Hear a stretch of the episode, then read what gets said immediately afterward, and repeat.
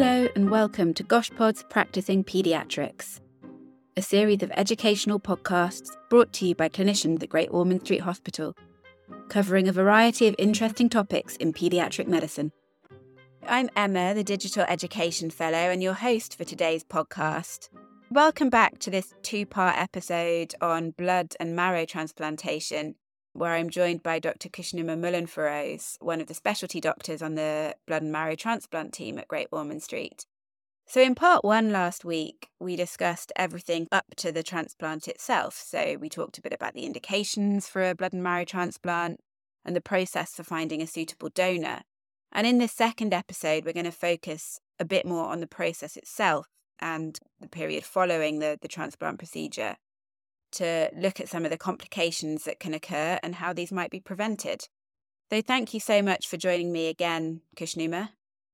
Thanks, Emma. And going back to my analogy of cooking, I hope it's not been too much to digest, but we've just started the process of cooking here. Fantastic. So, I was hoping firstly that you could just give an overview of the transplant process as a whole and just kind of simplify it a little bit for me. I've, you know, it, it, sounds like it's quite a complex process and all the different stages. So, I was just hoping you could talk me through what the different steps are. Yeah. So, to, you know, talk about the process of how you take a child through a blood and marrow transplant, you could divide it into, say, four to five phases. And just to be clear, I think what I'm talking about here is going to be only allogenic stem cell transplant where R is not equal to D. In the autologous, it's kind of similar, but obviously the complications and the way you do it might be slightly different. And that's not the scope of this podcast. So coming back to the different phases, just to understand as a timeline, of course, we've understood why we need to transplant or why not transplant a child. Once it's decided in an MDT setting that this child needs to come to transplant, you start doing a donor search. The donor is available. You know that the product or the graft, whichever you've selected, be it the umbilical cord, the peripheral blood, or the bone marrow, is either going to be collected or collected and stored somewhere.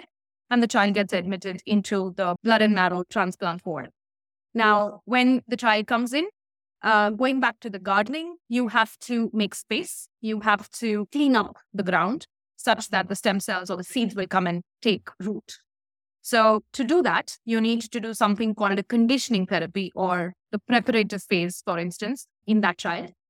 And then, once that preparative regimen is over, then you put the seeds in, which by definition, we call it day zero in the transplant world. And on day zero, you put the cells back in whatever fashion, which I will come to in a bit.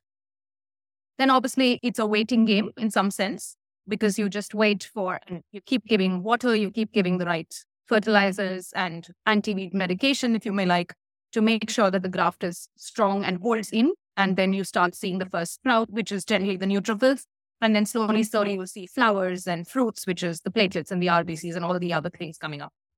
And then when you're sure that it is robustly planted, the patient can be discharged. And then you follow them up in the post-transplant setting breaking down the process and thinking about the steps in a little bit more detail. So, the conditioning phase is a bit before the transplant. So, you said it's the bit where you're trying to make space for the new cells to grow. So, can you tell me a little bit more about that phase? How do we achieve that kind of clearing of the ground and how long does that take? Yeah. So, I think traditionally the principles around blood and marrow transplant, and this is again when it started off, which was in the leukemia setting, the idea was to eradicate the tumor. So you try and go into the bone marrow and completely empty out or sieve out all the residual malignant cells. In the same time, you're also trying to make space for the cells. And thirdly, you try and make sure that the recipient or the R's immunity is dropped down so much so that they don't reject what's coming in because it might not be from the same family. And even if it's from the same family, there is a minor difference. And, you know, it just shouldn't by default get kicked out. So keeping these principles in mind, even in the benign setting, when you do it, you're basically trying to make space. The best way to do that or to dissolve the bone marrow of the recipient is to give high doses of chemo or high doses of radiotherapy and sometimes a humanized protein such that the immunity of that person is completely washed out. Now, just on the timeline, if you look at day zero as your day of infusion, preceding that, it's obviously on the minus. So you start conditioning on day minus 10, day minus 8, give the chemo and radiotherapy. So, if I have to put it simplistically, it's generally a combination of two or three chemotherapy drugs or a combination of one or two chemotherapy plus radiotherapy and probably the humanized protein. Right. Okay. And just to kind of understand I've got this correctly, how thorough you are with the cleaning out depends a little bit on why you're doing the transplant. So, if it's for a malignant indication, then you're going to be much more thorough about making sure that all the cells are gone than for one of the more benign indications. Yes, that's right. Depending on the indication and also the health of the child, right? When the child comes in, if for whatever reason they're extremely sick or they have a lot of infections on board or their gut is falling apart for some reason, you're not going to go full throttle because you know they're not going to be able to tolerate it. So it yes, you have a recipe book. You will go back to page number whatever and see the recipe, but you will also change it as per the clinical indication, the clinical performance status of the child coming in, and what you're trying to achieve at the end of it. Right. Okay. So tailoring it to the child. So you've prepared the child with the conditioning phase, and then you're going to give them the actual physical transplant, the stem cell infusion itself. How is this physically achieved and how long does it take? Yeah, so uh, going back to trying to differentiate between a solid organ transplant and a blood and marrow transplant, for a solid organ transplant, the day of the surgery is obviously the most important day. In the blood and marrow transplant, day zero or the day of stem cell infusion is the most anticlimax day ever because most parents are like really looking forward to, okay, what's going to happen on day zero? But it's almost like, you know, a nurse comes in, puts up a bag, which looks like a blood transfusion and gets done in 20 to 30 minutes. And you're like, what? The transplant's over? And yes, the transplant's over. So that's what happens in the blood and marrow transplant setting. Day zero is not very mindful most of the time. It's about a 20 minutes or a maximum one hour kind of infusion. And it goes through the central line or a peripheral line the child has and it's done and dusted, but obviously there's a lot of preparation before and then a lot of care to be taken after that, if that makes sense. Yeah, definitely. So you say it's all a bit anticlimactic, which I can understand compared to a surgery. But are there any immediate complications that can occur at this stage that you should be watching out for? Yeah, so if you're talking about on an average or a median, what happens on day zero in most allogenic stem cell transplant settings, that day the child gets the infusion. If the product or the graft had been stored before, there would be cryoprotectant in that graft, which you've thawed and you've either washed or you're just giving it as it is. So that chemical itself sometimes can give complications there is a upper limit of how much of that chemical can go into the body in one day. And hence, sometimes if the child is really small and you can't give the infusion in one day, you probably divide it into sometimes two, three days. But more often than not, you do it in one day, which is day zero. And yes, that chemical can have side effects. So you sometimes hydrate the child a lot. So you give extra fluids for the next 24 hours. Because of this chemical, sometimes the urine color might change. So keep a watch on that. And thirdly, because it's a blood product, in some sense. You generally pre medicate with, say, Piriton and paracetamol and just make sure that they don't get an allergic or an acute reaction. But most often than not, it doesn't happen. Right. Okay. But the complications would be similar to the complications of a blood transfusion. Yes, but it's very unlikely because, like, you know, in a blood transfusion, the major complication or the major error that can happen is it coming to another person. Like, it's not meant to be given to that patient, but it comes by error to that patient. In the blood and marrow transplant, fortunately, not many such errors happen because it goes through so many, you know, levels of checks.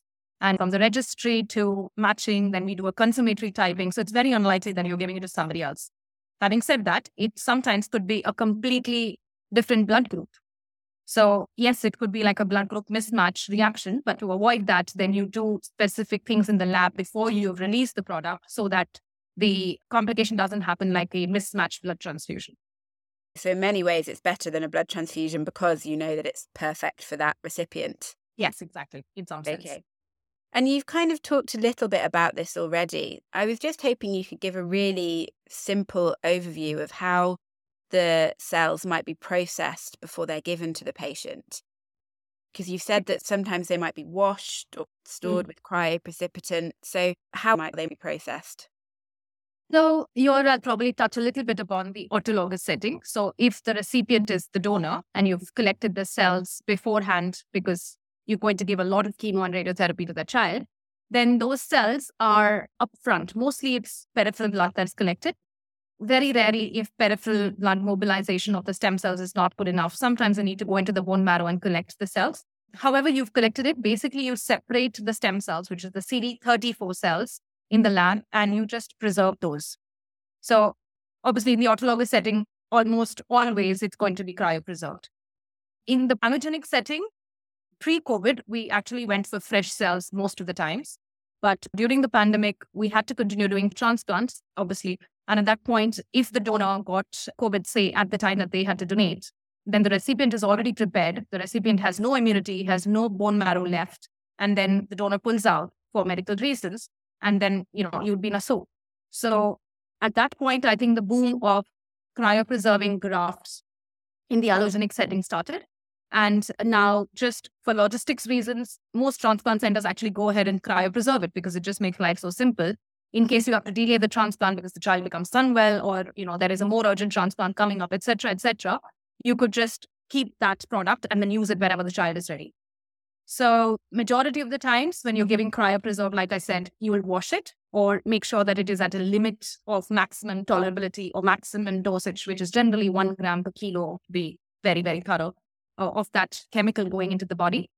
If it is not washed and the level is okay, then you just give the product as it is. It's intuitive to understand that when you wash something, you might lose cells. So if the product that you've already stored has a very small or a very little stem cell dose, then you're going to defer doing a washing because you want everything to go in. Okay, but actually, most of the time, the processing is it's being done for logistical reasons rather than actual medical reasons. In the autologous setting, it is a medical reason because you can't take cells fresh when it, there is nothing left. In the allogenic setting, yes, I think now, yeah, you may be right that it's more logistics. But there are certain conditions or indications of transplants that even during COVID, we made sure that we gave fresh cells. So, just for an example, severe aplastic anemia, when you transplant children with that condition, we know that cryopreserved products didn't pick up as well or didn't go in as well. And hence, that is one condition through the pandemic and even now that we make sure that we give fresh cells.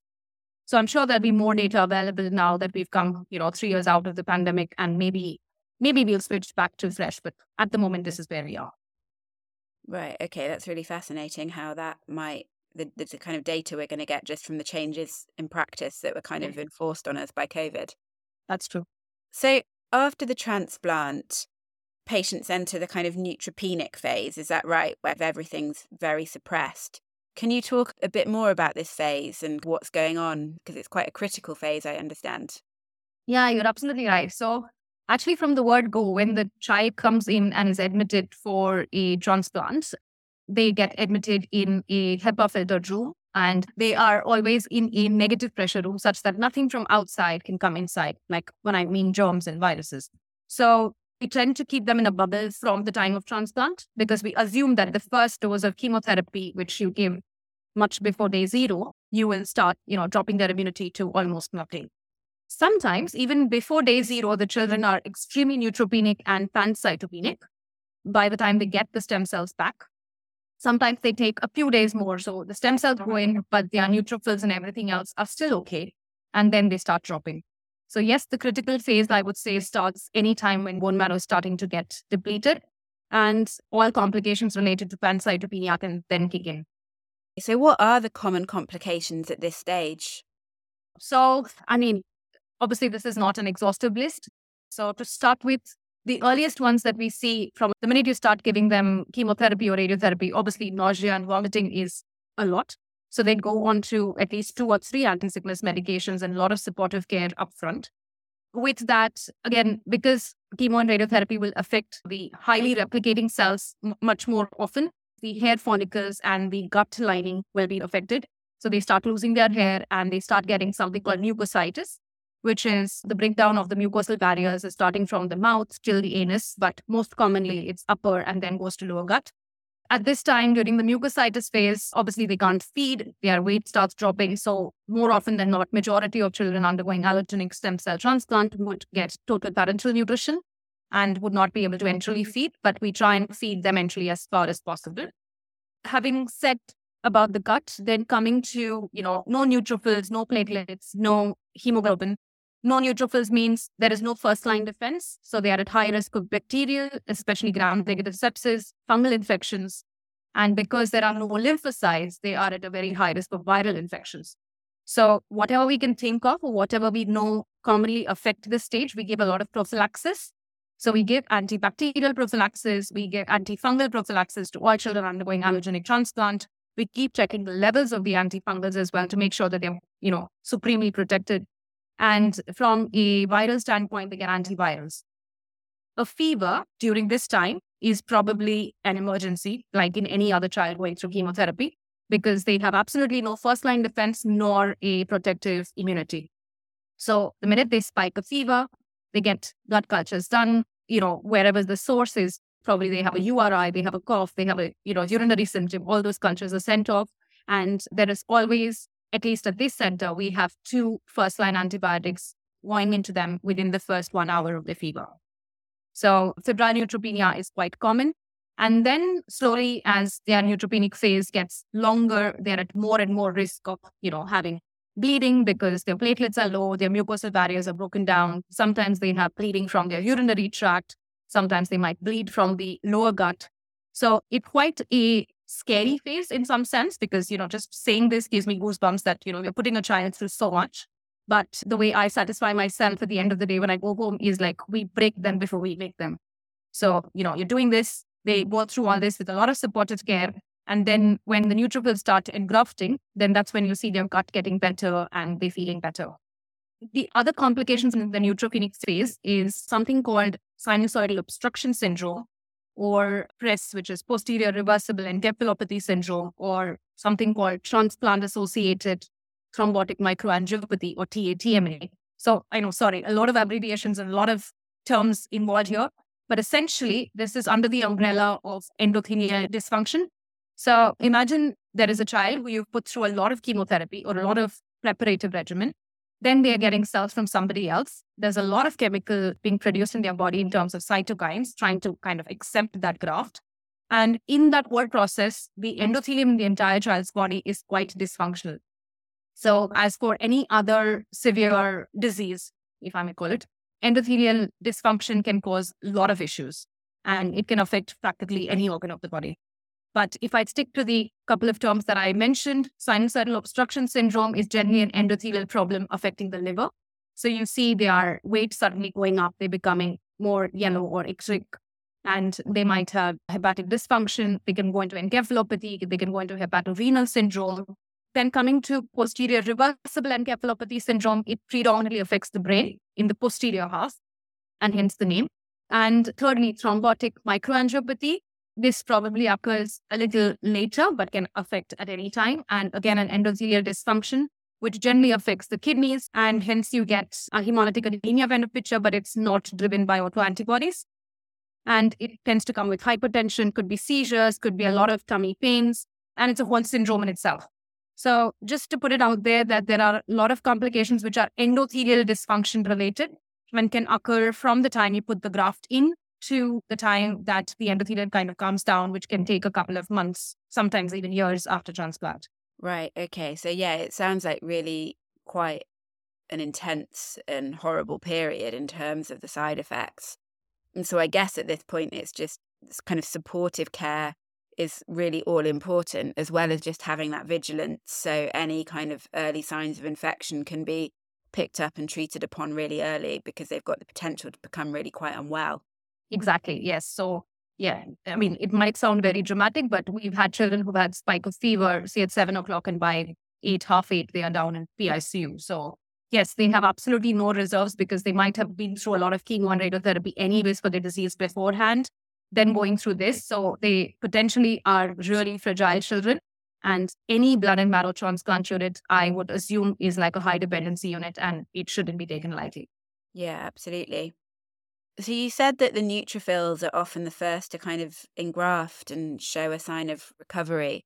And I know it may vary from case to case, but what's the standard length of time between day zero when they get that transplant and the time when you start to see that first engraftment of the neutrophils? Yeah. So I think your is the main difference between what graft source you have accepted for your transplant becomes important. Because this is like saying if I put one seed in, I'll probably get only one plant. But if I put many seeds in, then I might get a lot. And some of them might drop off because they don't take root. So in an umbilical cord, because it's coming from such a small human, the stem cell dose is obviously very little. And if you infuse that into a much bigger recipient, bigger when I say age and weight wise, then obviously it's not in proportion to how much you want to engraft, if that makes sense. So from a timeline perspective, if you do an umbilical cord transplant, traditionally we always feel that they are the last to recover compared to somebody getting bone marrow because yes, they have very good stem cells in that, but they take time because the stem cells from the bone marrow have to go into the bone marrow of the person and then come out. And peripheral blood is the quickest to engraft most of the times, only because the dose that of stem cells that you can get from the recipient is much higher. Is that making sense? Yeah, that makes complete sense. Yeah. So if I have to summarize in one line, the time taken to neutrophil engraftment is proportional to the amount of stem cells you've given and hence will depend on the graft. For instance, in a peripheral blood, by say end of week one, two, you will start seeing some neutrophils come up. In a bone marrow, say by week two, three, so by day 14, 21, you will see some flicker. And in an umbilical cord, it can go up to day 28 and sometimes even longer. But this is just the neutrophil compartment. And like you know, blood has a lot of other components and they take much longer to then grow and flourish. Okay. And so presumably that development of cells and their growth takes us to the next phase, so the engraftment phase, where, as you've put it so nicely before, it's everything starting to kind of take root and grow. Is everything better at this point? Is it like the calm after the storm, or are there still things that you worry about at this point? Oh, yeah. I mean, there are lots of storms that we see in transplant, to be honest. But the engraftment phase, as such, so by definition, just to be able to collect data retrospectively, most collaborative transplant groups, say for instance, European BMT Society has defined it as the first day of three consecutive days when neutrophils are more than 0.5. It's called the day of neutrophil engraftment. Around that time, as you can understand, suddenly there's sprouting. So it's spring season suddenly. And there might be a storm coming in because there is a lot of cytokine release in the body at that time. And typically, you might see something called an engraftment syndrome which could, you know, manifest as, say, a fever, a skin rash, liver dysfunction, hemodynamic changes in the terms of tachycardia, hypotension.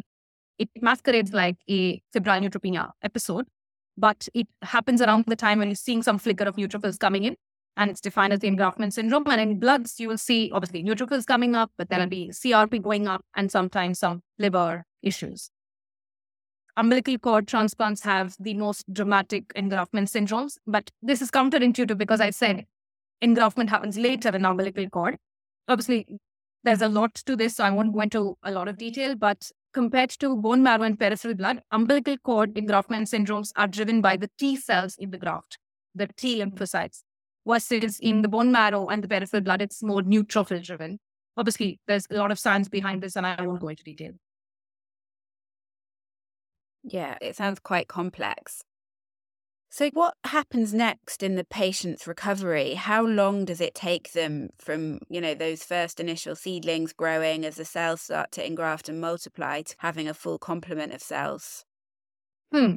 So, once we see neutrophil engraftment, normally what we see is platelet engraftment after, and then maybe red blood cells. And I say that only because you know, once you give a blood transfusion to any child, not necessarily going through a transplant, but any child gets a blood transfusion, those cells tend to kick around for about two to three months.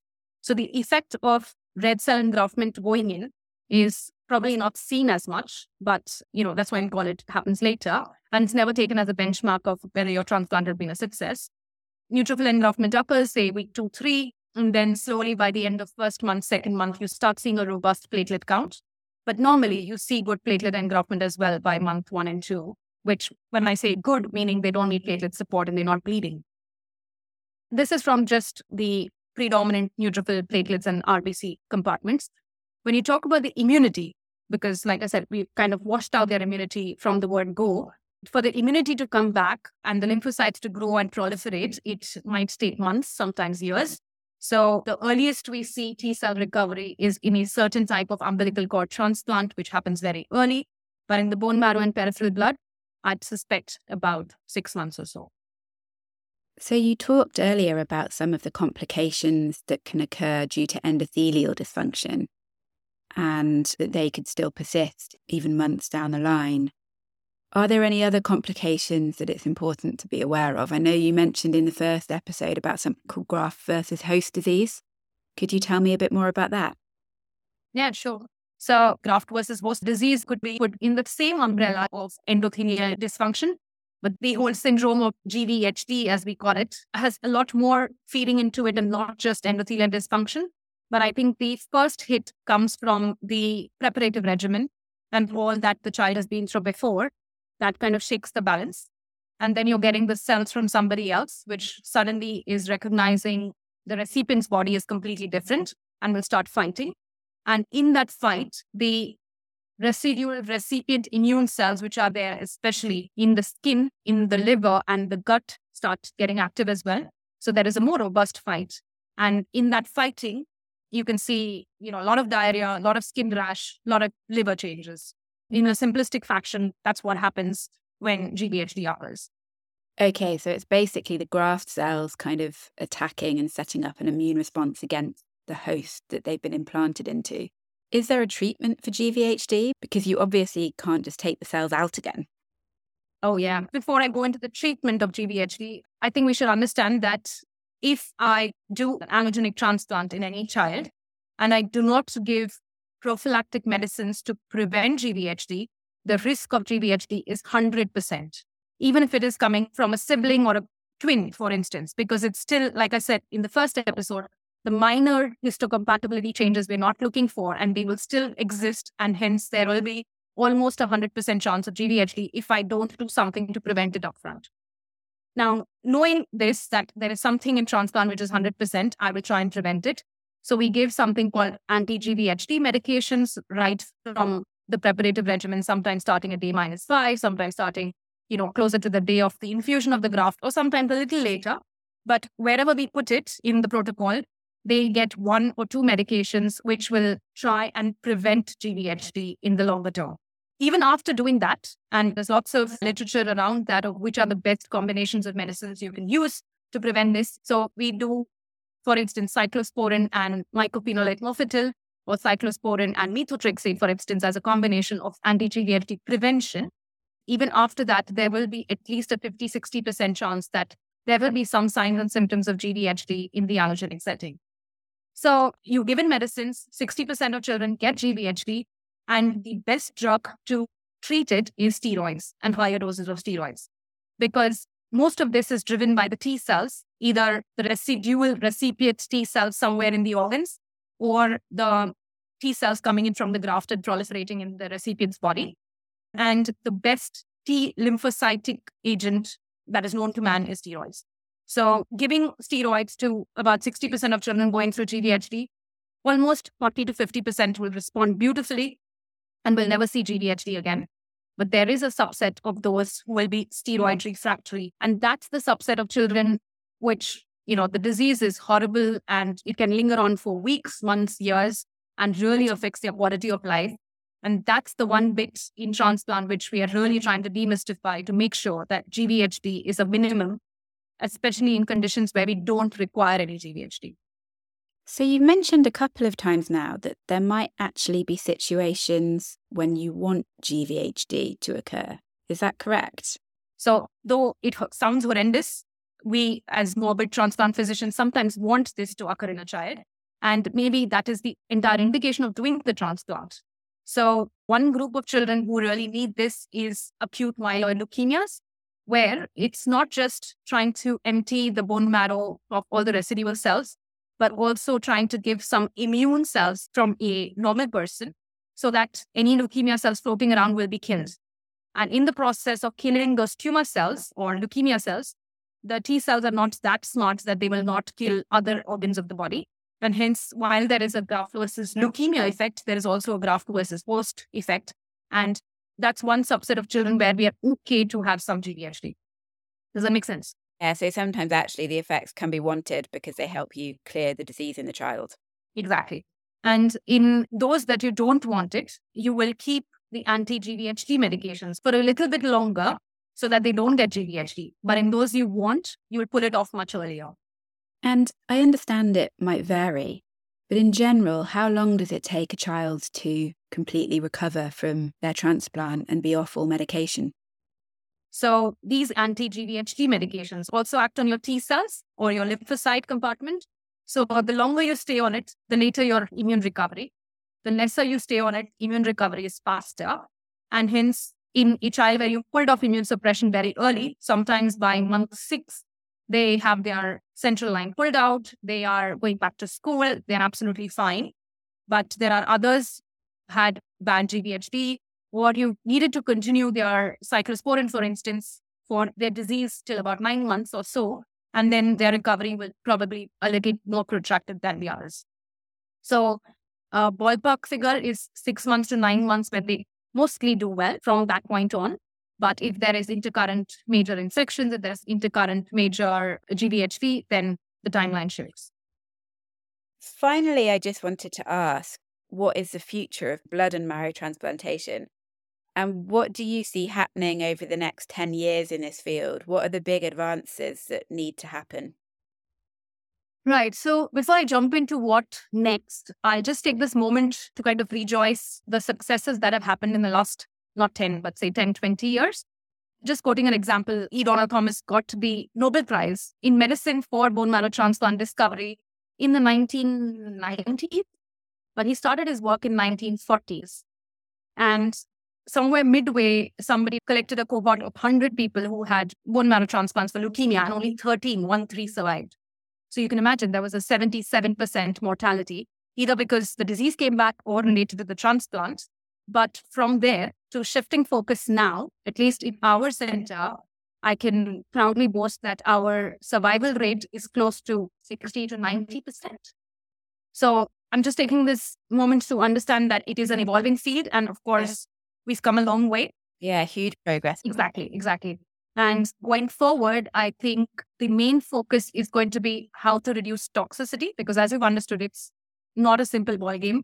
A lot of variables have to align to get there. But reducing toxicity and reducing GVHD will be the primary focus, I think, going forward in transplant.